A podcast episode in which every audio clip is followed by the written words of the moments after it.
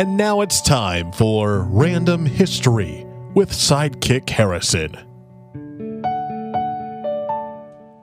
In the nineteen fifties, France put a bunch of seventy-five millimeter anti-tank cannons onto Vespas.